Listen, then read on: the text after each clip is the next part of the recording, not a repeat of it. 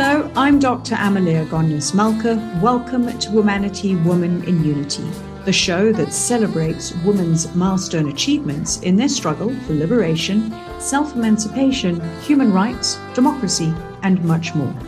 Joining us today from Berea in KwaZulu Natal, South Africa, is neurophysiologist Candice Bottcher, who has a special interest in epilepsy and heads up the Entabeni Epilepsy Laboratory, which is a comprehensive epilepsy monitoring unit. According to the World Health Organization, approximately 50 million people worldwide have epilepsy, making it one of the most common neurological diseases globally. Nearly 80% of people with epilepsy live in low and middle income countries. And it's estimated that up to 70% of people living with epilepsy could potentially live seizure free if properly diagnosed and treated. So, with that as an introduction, welcome to the show. Thank you so much for having me, Amelia. I'm really looking forward to the talk. Neurophysiologists diagnose and treat a number of different conditions related to the nervous system. These include diseases such as Parkinson's, motor neuron disease, multi- multiple sclerosis, as well as epilepsy. Epilepsy, according to literature, is a disorder characterized by abnormal brain activity causing seizures or periods of unusual behavior, sensations, and sometimes loss of awareness from a South African perspective, uh, almost half a million South Africans suffer from epilepsy. Please, can you tell us about some of the types of epilepsy as well as the causes? So, um, internationally, we're looking at probably one in a hundred. Um, South African statistics are a little bit higher. At the moment, they're probably sitting between 1.2 and sometimes, depending on where you look at the statistics, as high as 1.5%. And I think it's mostly because we have a high incidence of uh, violent crime. One of the causes of epilepsy is traumatic brain injury. And I'm not sure if you're aware, but in Cape Town, we have the highest incidence of penetrating head injuries in the world. Certainly ones that have been documented. So trauma, which also includes motor vehicle accidents, by the way. So we have a, large percentage of that. Also illnesses such as, uh, you know, encephalitis and meningitis. The viral versions of that uh, are very, very um, aggressive. And what they often cause will be a particular type of epilepsy that likes to attack the temporal lobe. And so we find that in young kids. And so they have these high fevers and, uh, and often will develop epilepsies in the early stages of life. Um, and even if they don't actually display it, then they will be predisposed and they may present later on in life. Um, and then there's a, a, huge amount of genetic epilepsies and hereditary epilepsies. These those are two different types of epilepsies. There are epilepsies that also come from malformations of the brain. So we might find some kind of deformity that the child is born with at birth. And then also, if you have either scarring from a stroke, cerebrovascular uh, incident, or uh, a tumor, and the person may then suffer from seizures afterwards as a post traumatic type of epilepsy post surgery. But most epilepsies start in the first decade of life. And in terms of the seizures, do people know that they're about to experience something, or is it um, quite a sudden onset? So, your average seizure, and when I say average, it's a very broad term, is divided up into three parts. One will be your what you've just called a warning, which we call an aura. So, it's a sense that something is going to happen. Some people really battle to articulate that, but they have a sense of knowing depending on the type of seizure or type of epilepsy, it may even be a very stereotypical feeling like deja vu or a strange, strange smell or taste. Then you have the actual seizure itself. We call that the ictal phase. People may have absolutely no alteration of consciousness whatsoever and remain perfectly conscious. Some people may have a an alteration of consciousness but still remain, remain perfectly conscious, and some people might completely lose consciousness in varying degrees. Seizures might last one second, they might last two minutes. And then after that, you have what we call a post ictal phase, which is a recovery phase. And that can last anything from a few seconds to, depending on how long the seizure is, can last as long as half an hour, 40 minutes. Some patients say that it can, they can feel the after effects up to three days. My job is to try and observe the seizure. So we bring them in and we wait and we collect data on the actual seizure. So they know their seizures better than anybody. Tell us more about what you do. So, you mentioned observing, bringing patients in. When we were chatting offline, you spoke about reading EEGs. Walk us through some of that processing. So, essentially, when a person is referred to the epilepsy unit, the referring doctor has a question regarding the either the diagnosis or the treatment of the person. So what I like to do is we we've developed a protocol over many years, refined, refined, refined, depending on the profile of the patient. And I will do a telephonic interview beforehand, whether it be with a parent, a caregiver, or the patient. And then we decide along with the team how many days the person will be admitted for. And then when they come in, we basically record a an average of five to seven days on average. We record their brainwave activity over that period of time.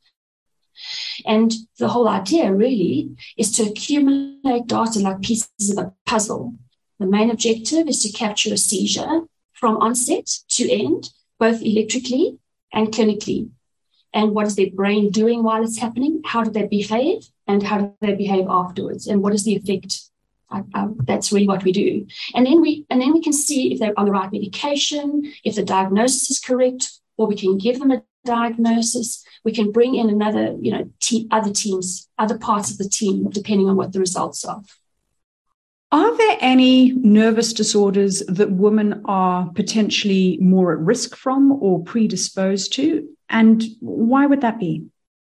So, in epilepsy, it's pretty much a one to one. But in neurology, I would say certainly Alzheimer's. It's quite fascinating. The older a woman gets and the, the, the fluctuation of her estrogen in her um, in her blood, it almost makes her, from what I've read, makes her more prone to vascular um, illness. And so that's why we find, although the majority of younger strokes are males, the majority of older strokes by far are females. And um, the research lately has been um, indicating that that's hormone related. Bringing things back to you, why did you decide to focus on epilepsy?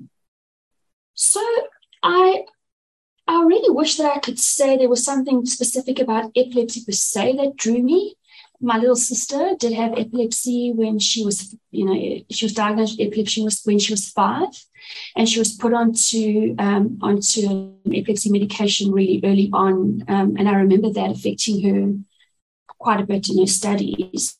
But really, what drew me was this um, this this beautiful link between technology and um, I guess biology and anatomy I love technology. I've always been a, um, a techno geek, I guess, since I was a little girl. I had the privilege of working with technology in the in the early 80s when it took 20 minutes to boot up a computer. And um, and so it was a beautiful marriage between technology and um, and the brain. But also I realized early on that when you're working with the brain, you're working with the uh, personality, a person and I love that connecting with other. It's a, it's a huge part of my of my job. And so, to be very honest, neurophysiology and epilepsy in particular found me. Someone approached me in my ComServe year and said to me, I want to start an epilepsy monitoring unit in South Africa. You seem like someone who might enjoy this work, but there's nowhere in South Africa for you to go to. And I don't know if you'd like it, but if you'd like to try and go and have a look and see if it's something that you're interested in, then I can organize that for you. You have to pay yourself. but if you like it uh, and you want, you can come back and be part of my team if you can. And that is literally what happened. And I have never looked back.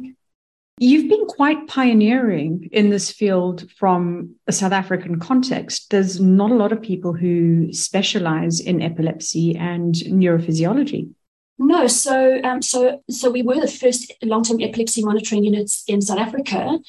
our initial objective was to be able to offer patients with really, really intractable, difficult to control epilepsy, um, the option of epilepsy surgery. That was our initial objective. It's turned out that we can do so much more, but that was our initial objective. And since then, there's a unit that's come up in um, in Cape Town and also one or two in Joburg. But you have to meet certain criteria to actually be credited as a unit. But yes, when I first started, there was nobody else. And the other units are headed up by neurologists. They will have a neurophysiologist with my qualification assisting them um, as backup or as part of their team. I head up the team. I'm the central part of the team, and then I bring in the um, the specialists. But we generally will have a, a, fixed team. We've been working together for almost 20 years. The neurologist, and the neurosurgeon and myself. And then we bring in the next layer of expertise as we require. You're listening to Womanity, Woman in Unity, and today we're talking to neurophysiologist Candice Bottcher. We would love to receive your comments on Twitter at Womanity Talk.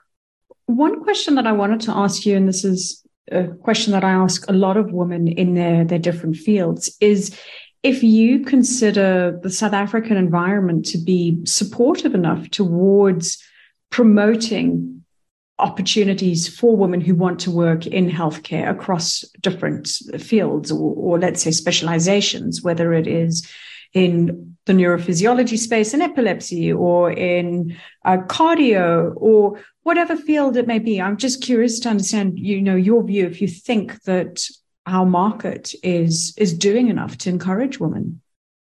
So I think internationally, actually, we have a huge problem with uh, skills availability.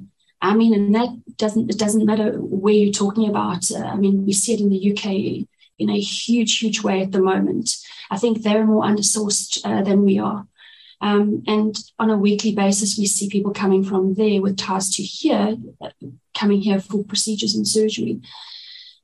But I think to answer your question, um, a few things come to mind post availability, because on a fundamental level, what we need to do here is the gatekeepers are, uh, it's the academic sector, and you can study.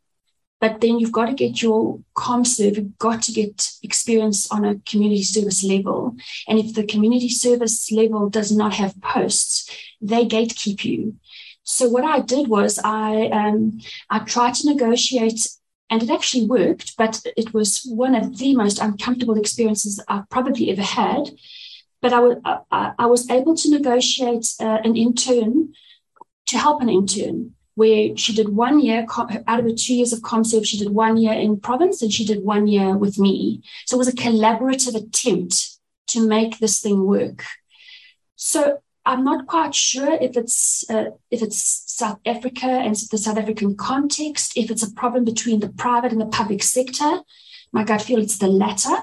Internationally, the people who are at the forefront of new innovation and technology and the wonders that medical can bring, medical field can bring, especially within the technology field, it's normally academics.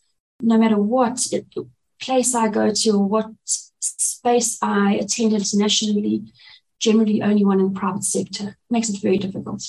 Mm. So I think they, that that private private government collaboration could do with a lot of help, especially with women. A healthcare, medicine, it's continuously evolving. And you, when you talk about this marriage between technology and biology, it's certainly something which is very, very innovative and it's continuing to find new ways of being able to combat disease and ultimately get better patient outcomes. What are some of your views towards lifelong education to progress in a field and really be at that cutting edge of your discipline? I actually think it's a, it's not even a discussable issue. You, it is a have to, and I don't often find myself at a loss for words, but quite literally, I can't find the words to emphasize enough how important it is. I appreciate the fact that I'm passionate about my work, and so it drives me, it fuels me to keep learning and keep learning. And especially when you're in the private sector, it is a massive sacrifice because you have to try and take time away or you have to fit in time after work, and it costs a lot of money. But I'm telling you, you'll blink one year will be gone and you will have missed something. It's like suddenly knowing, not knowing Bluetooth arrived, or I mean, obviously that was a while ago, but I'm just saying, I'm using that as an example, you know. Um, and so it's a really, really difficult thing because the the Health Professions Council they they do request that we that we do continued professional development, but one can bypass that by, I don't know, as a neurophysiologist, I could read something on plastics get a couple of points and meet the criteria. So it's vitally, vitally important to be able to stay engaged and to also grow it in the country. We don't have nearly enough neurophysiologists in this country, not nearly enough. So to be able to push the boundaries and learn and teach, we have to be learning all the time. But South Africa, I can be on, I can tell you that when I go, it doesn't matter if I go to Belgium or to the US, we talk the same language. They have 10 toys, we have four, but our outcomes are the same and our, our language is the same. Our reports are the same and our patients are the same. It's wonderful. I love it. It's very, very good.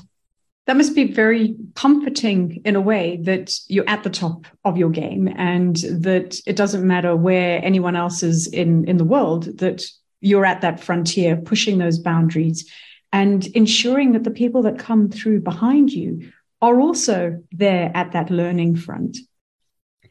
Well, I tell you, it's such a humbling thing because you have to constantly try and figure out what you don't know. It takes a certain skill. And, and if you're tired and you're overworked and you're dealing with multiple personalities, because I just, you know, I, I wish I could just do medicine and I didn't have to do reports or admin, you know, like pay tax and bills and things. But that's what happens. But you know, if you get the right team around you and you're able to um, to constantly be in a space where it's a collaborative thing, we work as a team. We've got multiple Venn diagrams going all the time, and we just feed off each other. And we we held accountable all the time, so we love it, and we really respect each other that way. So we're constantly feeding each other. When you're talking about this dynamic, one of the challenging components that often comes up when we have uh, conversations regarding gender equality is how people are able to cope and manage their work, manage their home life, and build in this balance where you're still able to drive forward with your career development. What is your formula? How do you get it right? So, in this particular type of practice, I have to be on call 24 hours a day. As long as I've got a patient in there, I'm on call, but I'm on a I'm on a technical type of call, and obviously, I've got that thing finely tuned. I don't often get called, but I'm on call all the time. But what I do is I never bring my work home ever. I don't read a journal article. The only time I do work at home is if there's an emergency little thing that I need to just give an opinion on, or if I'm prepping for a presentation or a talk and, I, and I'm a bit behind on time.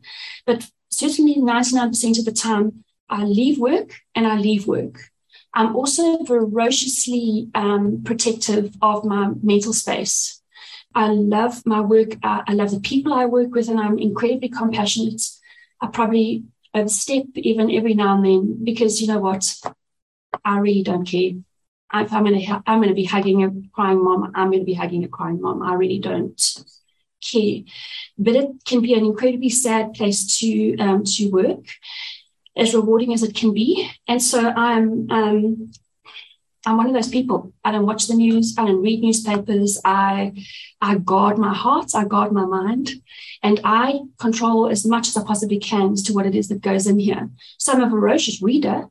I'm learning and reading and listening to audiobooks all the time, but I am very, very, very careful of my um, my mental space and my heart because I learned in the beginning my heart father was broken perpetually. I always wanted, I was guided by that thing, and, and you eventually, especially with the babies, it's hard, eh? Especially if they die. So I'm not sure if that answers your question, but when I'm at home, I'm at home and I and I have a peaceful space. I do everything I can to bring peace and calm into my space. And after years of practice, it's uh, it's become part of who I am, and you can feel it when you walk into my home.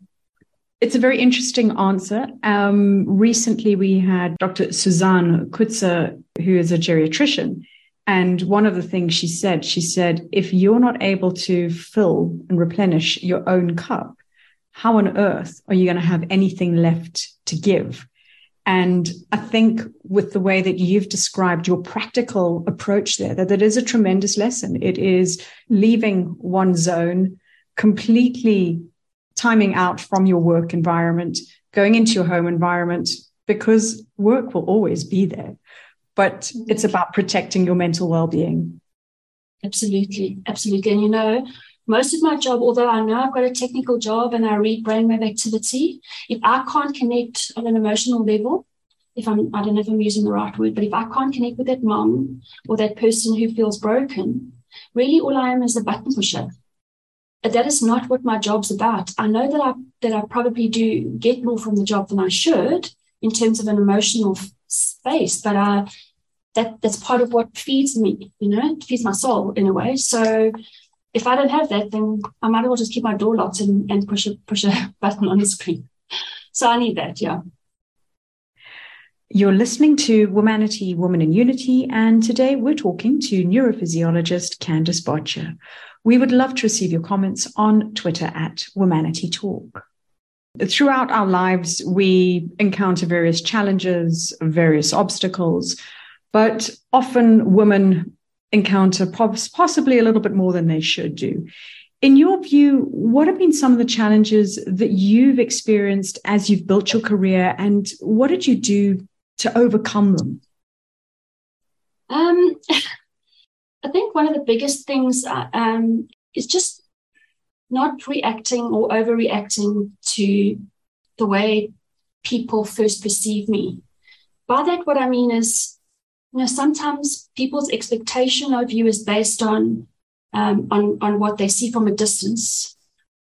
How do I put this? Um, I remember the very first time I, I, was trying to, I was actually trying to apply for another course. And I'd already studied before. And in fact, this is actually the second degree that I had been for. And I was trying to look for something else because the other one was a lot la- more lab based. And I went and spoke to the head of department. And he said to me, My girl, I tell you what, can I please give you some good advice? Um, why don't you do yourself a favor and go and get yourself a good secretarial course and just avoid all of the hardships that come with a complicated job like this? And, and that's a person in leadership. Yep. You know, uh, older gentlemen maybe it was the like you know previous regime i don't know what it was. You know i worked very hard for my for my marks. I anyway i remember staying walking out of that office and i had like this look on my face and there was a gentleman in the room next door and he must have heard this i can only imagine. And i was kind of trying look i had just come from a job and maybe i had you know how did you think oh, my dress, I had like a little black dress on, and I had a weekend job at a hairdressing salon, you know, and I because uh, my mom was a hairdresser and I, I had to dress a particular way, you know, my hair was done, I had makeup on. And uh, anyway, he came and he said to me, Are you okay? I said, I just I'm a bit confused. I just had the weirdest experience. He said, I'll tell you what, why didn't you have you considered this and this? And he then goes and tells me about this degree. I'd never heard of it, ever. I said, oh, I've never heard of that. He goes, well, I'll tell you what, why don't you think about it? I'll give you some pamphlets. I can take you around to various hospitals when it's time to take the students around for a bit of orientation so they can see what the course is about. Then you can decide. And that was my moment. That man's one of my closest friends today. So, what would your message be to other women who are confronted with a similar situation? They about to embark on a different choice of degree, they already have the evidence behind them that they are competent and someone undermines them. So now, in retrospect, I don't. So I don't ever remember that happening to me again because I know what I know. And the thing is that I I asked. So the gentleman who um, who the other gentleman who met me, his name is Shakil Ori. And he became instrumental, instrumental in so many divergences in my career and in my personal development that I, I couldn't, I could write a whole book on that. But he, um, he were, he ended up being my anatomy and physiology lecturer. And what he did was he made me. So I went into the series of interviews, and he said, "Do you know what it was that made us choose you in that interview?" Because there were other candidates that were just as good. Very, very small selection of people who actually got um, accepted. He said, "When we asked you what are the things that you think you can do that make you good at this job? What do you do on weekends? And I was working at an electronics shop. I can change plugs. I can put aerials on roofs. So, as a spare job, when I wasn't working at the hairdressing salon, I helped my father in law in his electronic shop. I sold ICs, I sold components, I helped them fix TVs. So, I could do that stuff with my eyes closed. My dad was an electrician. I knew gadgetry. I could fix computers by the time I was, I don't know, 16. I, would, I was doing programming at the age of 12. But nobody asked me because why? Do you think they saw the little black dress maybe in the black and the blonde hair? I'm not sure. The truth is that I reckon now, if I could tell anybody, just stop for a moment and breathe and read the scene, read the room. I don't think that man would have heard me even if I tried to speak to him. Now, I love finding that little crack in the door where I go, where I allow myself the opportunity to speak their language so that they see past the little black dress and the blonde hair and they see my brain because that's me. Because now I'm 49 years old I'm not wearing a little black dress. I'm way, po- I mean, I've still got the long blonde hair, but you know what I'm trying to say? To me, all that matters now, or mostly matters, is my brain. That's what I need them to see. And so I try to open up an opportunity to engage with them so that they see that I know what I'm talking about because I know what I know. And then own the confidence. Don't be aggressive. That's the most important thing. Just know what you know and be okay with that. And if they can't see it, you walk away because there will be somebody else who will see you in the foyer next door. Playing the game by their rules, talking their language are ways of, of penetrating. Something I wanted to touch on with you is your views of, of mentorship, because clearly the gentleman who had spotted you in the foyer was instrumental in your life tell us a little bit more on on mentoring and mentorship and what that means to you and um, how, how you think that helps. I never even understood i mean i never understood really what that was and i don't think i realized i was even being mentored. Until i became um, i suppose until i became more aware uh, of becoming a mentor myself by being almost asked in a way but what he did was, like, years and years and years later, I asked him, I said to him, Tell me how that happened. You know, I wasn't necessarily a special student, and it wasn't just me. He did that with lots of students. But he said, You know, you were curious. There was there's a curiosity about you always. And you you were consistent, you were and you were always uh, wanting to learn whatever it was that he saw. So he would do random things like say, "Oh, we've there's a there's a little meeting here about the seven summits of change, and I'm like, whatever, sounds interesting. Oh my hat, and I go there and I learn about thinking about thinking, and it I'm I'm 22 years old and I'm learning about the concept of figuring, figuring out how it is that I think, and therefore figuring out what it is that I want. So I learn about all the primary levels. So really, to answer your question, I think what I what I learned from him, I almost began to put into action with all the teaching that I did, with the hopes that as you start to put it out there and people learn, it, got, it starts getting reflected back at you. Because I, I never knew how desperate people needed mentoring. We see it in school, but as a, as a structured thing. But when you need it and people are saying, please, anything, then I recognize that it just takes a bit of spilling over. That passion that you've got, you spill it over. It doesn't need a structure. It's lovely if it's got a structure. But I think that it's so important. And I, I thank God every day that He was in my life and that He's still in my life. Well, staying with this trend of, of journeying and components which have contributed towards your life, One question I ask everyone is about some of the factors that they consider have contributed to their success, whether it is faith, uh, a particular person, a discipline, perseverance. Please tell us about some of the factors that you think have contributed to your success. Um, I think that I'm, um, I have a particular type of resilience that came as part of uh, a consequence um, due to my upbringing and my family life. I'm quite certain I was doing my mom's taxes when I was about nine. Um, no shame. My parents, they adored me, but I came from a very working class family. And um, I think what happened was I always had this overdeveloped sense of responsibility. And um, I think that added into that, I was curious always. So I had this, I think just knowing there's a strange sense of knowing that happens when and when you don't have um, how can I answer this without getting too philosophical? Because the truth is, when you have this deep sense of knowing that you are where you belong, there is no doubt. I've never been for an interview. Even my staff, I haven't interviewed one staff. I've never even put out an ad.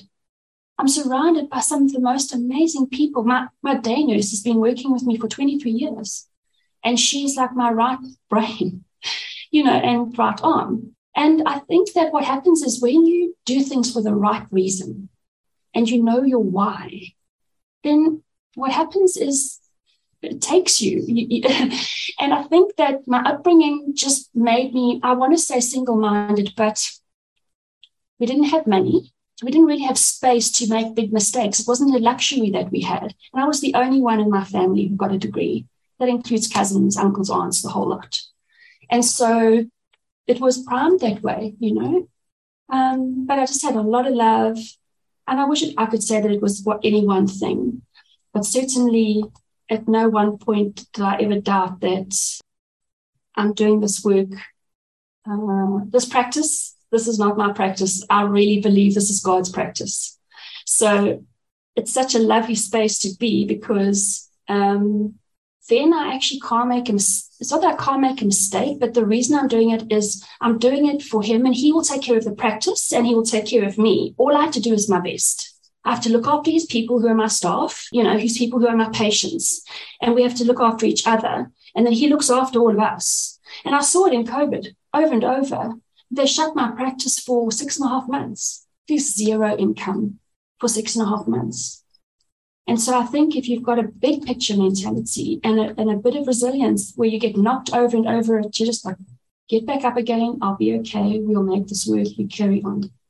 Everybody is unique. Everybody brings a different recipe. Um, some of the points that are in common, I think, though, is the purpose component people who know their why are invariably more focused and and anchored and it also comes into play with the the resilience aspect mm.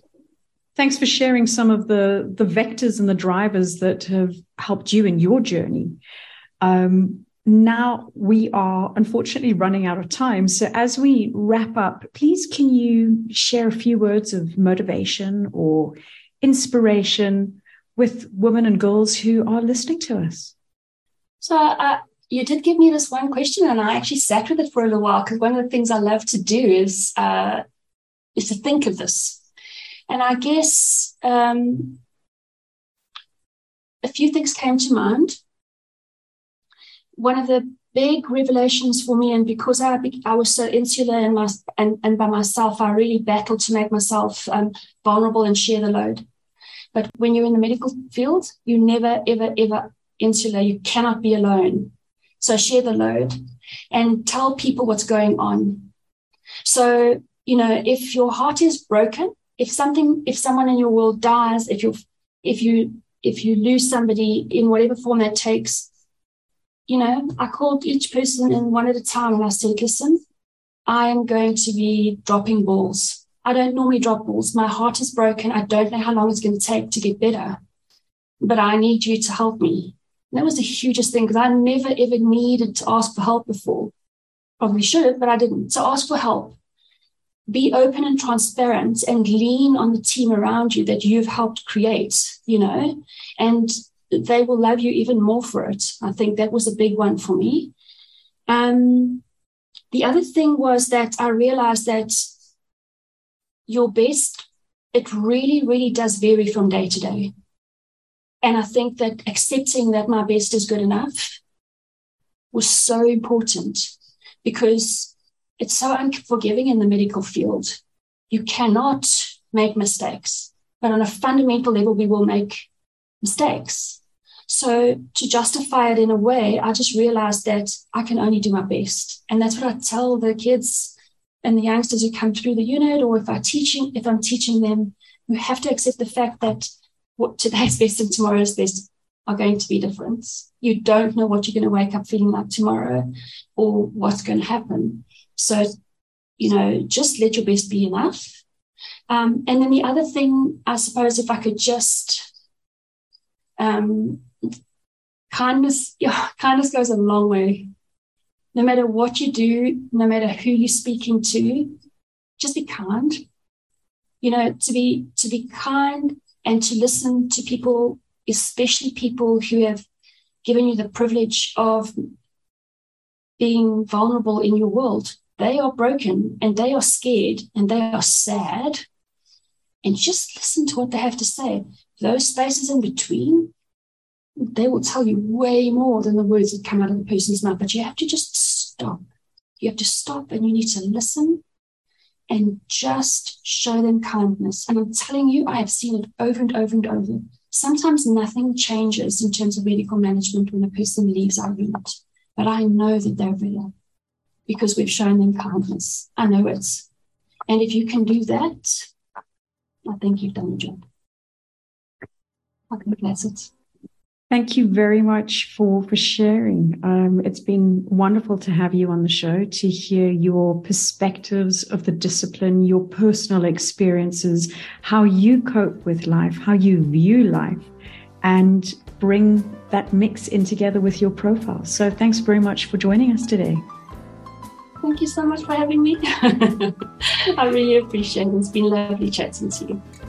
You have been listening to Womanity, Woman in Unity, and we have been talking to neurophysiologist Candice Bottcher.